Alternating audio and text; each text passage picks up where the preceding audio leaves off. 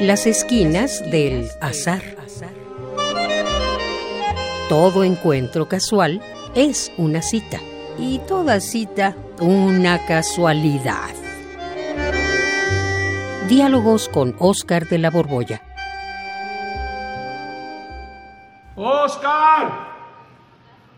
¡Oscar! Yo, Juan. Oscar. Oye, ¿ya viste que nos pasamos quién sabe cómo del otro lado del espejo? ¿Como Alicia o qué? Como Alicia a través del espejo, sí. Ajá. Nada más que no sentí realmente el tránsito. Estaba yo bobeando. Ajá. Mira, allá afuera se refleja todavía, pues, como almacén. Es un mall. Sí.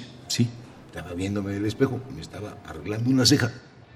Y de pronto di un paso, me imagino que tú también te metiste así. Sí, lo que estoy viendo es que todos los letreros están al revés. Sí, por eso es que yo deduje que estábamos del otro lado del espejo.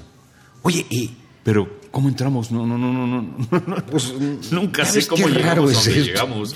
Es que siempre es como los sueños. Uno, como dicen en la película aquella del origen, uh-huh, uno no sabe de dónde viene en un sueño y por eso sabe que está en un sueño.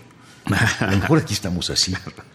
Pero, a ver, tócate el corazón, a ver si lo tienes del lado izquierdo. El corazón, pero tengo de este lado. Caray. Bueno, primero, ¿cuál es mi mano izquierda y cuál es mi mano derecha? Pues... Donde traigas... Pues, de este lado no suena, ¿eh? Del lado izquierdo no te suena el corazón. No suena. Una de dos, ¿estás muerto o tu corazón se fue del otro lado? A ver. Ay, aquí está. Oye, a ver, yo traía por ahí un estetoscopio que iba a prestarle a un amigo que es médico. Uh-huh. Déjame oír, voy a poner... caramba. Sí, sueno del lado derecho. Sí. Y conste que no es cuestión política, ¿eh? No. Literalmente, el corazón se nos pasó. Qué raro los espejos, ¿no te parece? ¿Cambian los corazones de lugar o qué? Pues lo que pasa es que en el plano horizontal invierten derecha por izquierda. Ajá, sí, claro. Hace muchos años vi en el MOAC una obra, no sé si tú la viste, un espejo cóncavo. Que permitía también invertir el plano vertical. Que te paras enfrente y te ves de cabeza. De cabeza, sí, de Anish Kapoor. Es de ese señor, sí, no recordaba el nombre, qué bueno que me dices. ¿Tú sabes lo que es el espacio? Bueno, aquí estamos estamos en el espacio, todo esto es espacio. Pues no te creas, se me hace que tienes el prejuicio newtoniano acerca del espacio. ¿Te imaginas el espacio como una especie de contenedor? Un contenedor donde estamos metidos. Ahí está primero el espacio y luego entra todo lo que quepa. Ajá. ¿Sabes que no siempre se pensó así en un espacio absoluto? La primera concepción del espacio es, digamos, la aristotélica.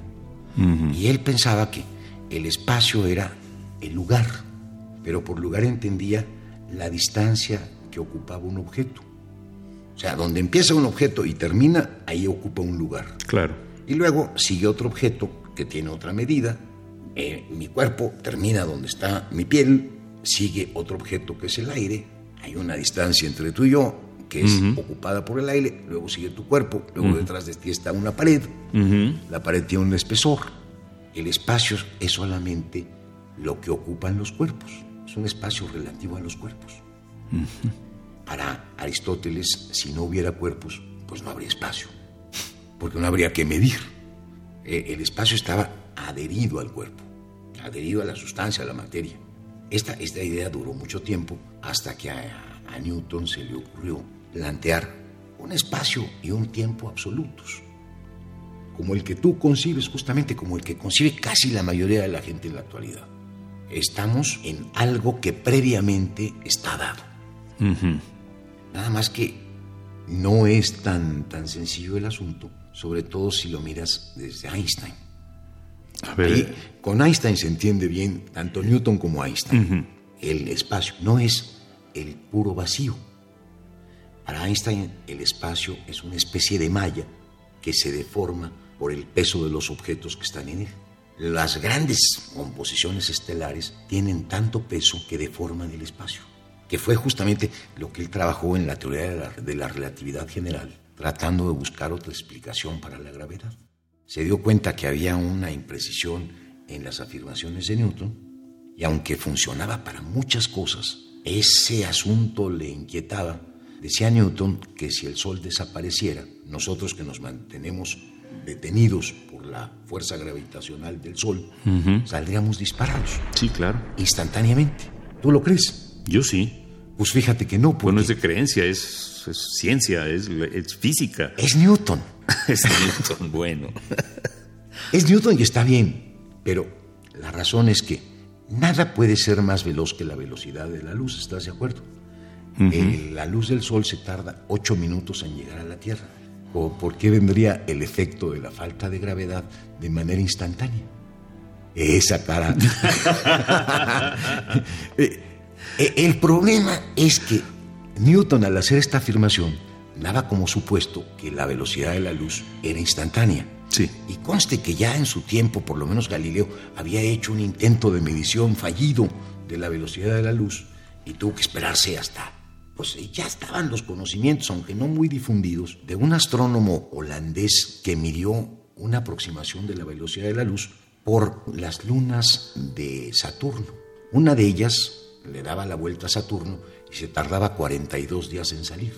Y la estuvo midiendo durante mucho tiempo y efectivamente 42 días en salir. Y un día se dio cuenta midiéndola que se tardaba 42 días más 10 minutos y que esa época coincidía con el hecho de que estuviéramos en nuestra órbita como planeta más próximos al Sol. O sea, más lejos de Saturno todavía. Sí. Lo midió varias veces e hizo un cálculo de 240.000 kilómetros por segundo. Este holandés se apellidaba Römer y ya no era una velocidad instantánea. Por supuesto que para la época de Einstein, ya Maxwell había demostrado más o menos la cantidad que ahora manejamos.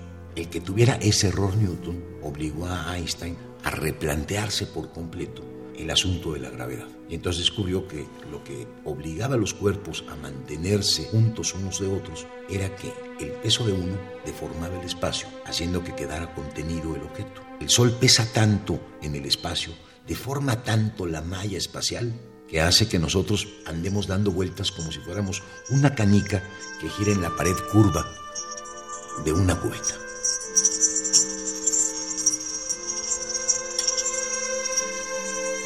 Pues es que el problema era que Newton había afirmado que la ausencia del Sol, en caso de que desapareciera, la resentiríamos de modo instantáneo. Y tú sabes que la distancia a la velocidad de la luz de aquí al Sol es de 8 minutos. 8 minutos. Entonces había un problema ahí de incompatibilidad porque ¿cómo era posible que hubiera un efecto instantáneo si lo más veloz en este universo es la luz? Esto metió a Einstein en un problema que duró muchísimos años. Había ya escrito la teoría de la relatividad especial, la restringida, y se embarcó durante 10 años tal vez más a tratar de resolver otra explicación de la gravedad. Ya para la época en la que Einstein piensa esto, ya se ha descubierto que efectivamente la velocidad de la luz no es instantánea. Uno de los primeros que avanzó en esto fue un astrónomo holandés de nombre Römer, que gracias al movimiento regular de una de las lunas de Júpiter se dio cuenta que no siempre medía 42 días en darle la vuelta por atrás, manteniéndose en la parte oculta por el propio Júpiter. Esta luna no siempre eran 42 días exactos, sino que a veces se tardaba 10 minutos más. Y esa diferencia dependía de en qué lugar de la órbita de la Tierra nos encontrábamos. Si estábamos en la parte de la órbita más próxima a Júpiter, llegaba en 42 días. Pero si estábamos del otro lado de la órbita era más distancia. Y eso era lo que hacía la diferencia de 10 minutos. Hizo un cálculo y más o menos dio una idea, no exacta, pero sí con una proximidad maravillosa, pensando en lo rudimentario de sus instrumentos. Dio la cifra de 240.000 kilómetros por segundo. La cifra ahora redondeada son 300.000. Einstein lo sabía muy bien porque ya Maxwell la había medido, pero gracias a esto modificó nuestra comprensión del espacio. El espacio no es ese contenedor absolutamente vacío de Newton. El espacio es algo que deforman los objetos que están presentes en él. Luego tiene una cierta naturaleza. ¿El espacio cómo se va a deformar? Pues se deforma de una manera muy bonita. Cuando una gran estrella se implosiona por su densidad y se compacta, Imagínate que el Sol ya no tuviera la fuerza de explosión para afuera, que es lo que hace cuando transforma el hidrógeno en helio y explota hacia afuera. Cuando pierda esta capacidad, pues se va a colapsar por su propio peso. Es posible que se reduzca de tamaño. El Sol no, pero sí una gigantesca estrella. Pues se puede volver un hoyo negro. Y todo el espacio queda tan cerrado que ahí el espacio se pliega sobre sí mismo. Es un hoyo de tal densidad de masa que impide incluso que la velocidad de escape máxima que puede existir, que es la de la luz, permita que la luz escape. Ni la luz se puede escapar de un hoyo negro.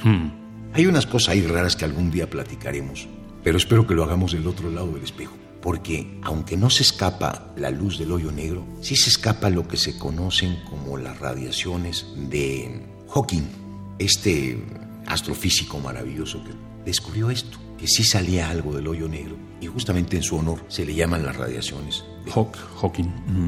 Bueno, más o menos por ahí va lo del espacio. Ojalá pudiéramos salirnos de este espacio. ¿Tú tienes alguna idea? Pues yo tengo que llegar a mi casa. Pues hay que deformar el espacio para salirnos o romper el espejo. Pues se me hace que está más fácil romper el espejo. Nada más, mira, ten cuidado con los vidrios porque una vez rompí una ventana y me fue muy mal. Sí, y romper un espejo es de mala suerte. Pues mira, echémonos los 7 años o nos quedamos aquí para siempre. No, mejor echémonos los 7 años. O buscamos a Alicia. Bueno, salgámonos. Vamos, 1, 2. Radio UNAM, en colaboración con la Facultad de Estudios Superiores Acatlán, presentó Las esquinas del azar. Todo encuentro casual es una cita. Y toda cita, una casualidad. Voces, Oscar de la Borbolla y Juan Stack. Operación, Francisco Mejía. Producción, Rodrigo Aguilar. Radio UNAM. Experiencia sonora.